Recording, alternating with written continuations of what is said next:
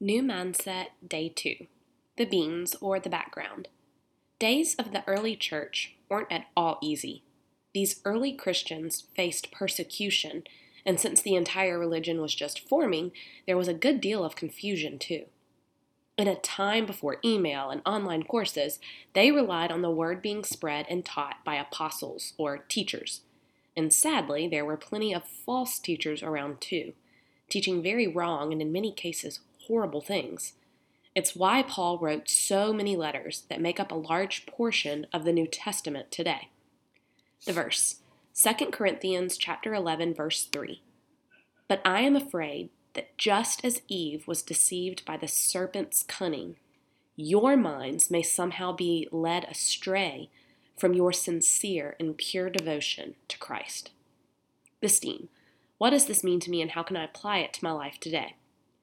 Yesterday, we ident- identified our why statements. I want you to grab that now. Read it to yourself or even read it out loud a few times.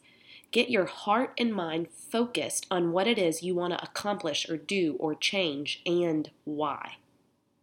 All right, the reason it is super important that you cling to that why statement and have it buried in your heart is because there is a good chance you are about to face a lot of opposition. In fact, many of you probably felt it about an hour or so after you completed your why statements yesterday. This isn't going to work. Who am I kidding? I've tried this a hundred times before. Nothing ever worked. Why am I starting it again? This whole thing is stupid. I don't have time for this. Do those thoughts sound familiar? Friends, as weird or out there as some may think this sounds, I have to tell you that you have an enemy. Satan is a real force of evil who desires nothing more than to see you lonely, miserable, and as far from where God wants you to be as possible. It is my personal experience and the experience of every single Christian I know that when we draw closer to God or closer to the version of ourselves that He created us to be, Satan is going to attack. He doesn't want you to better yourself, he wants you to remain stuck feeling like a failure. So, how does he work? Well, he's tricky. Paul actually goes on to explain further in chapter 11 that Satan and his servants masquerade as an angel of light and as servants of righteousness. Okay, so what does that mean? It means that he disguises himself as God's people. He disguises himself as you. Satan's been watching you for a long time, sister. So, one of his favorite moves is to use your past against you. He'll make you feel guilty and unworthy. He'll remind you of every failure, every dream you've ever had that didn't come true the voices in your head that say you're not enough, they may sound a whole lot like you, but girlfriend, those thoughts did not originate in your heart.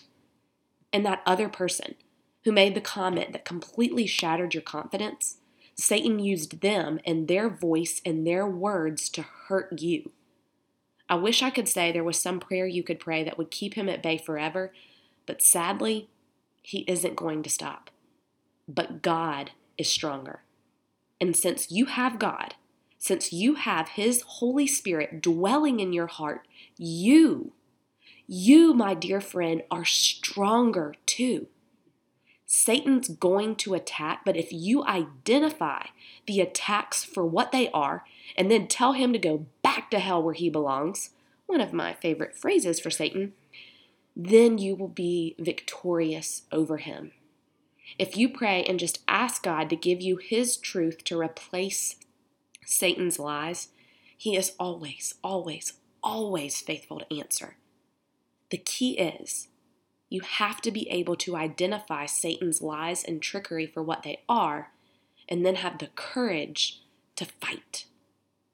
Your task for today pay attention.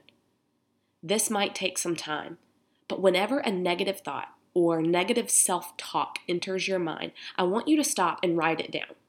Yes, literally write it down on paper, in your phone, wherever, but word for word, I want you to write whatever it was that popped in your head. Because you see, when we bring Satan's lies into the light, they actually don't make sense.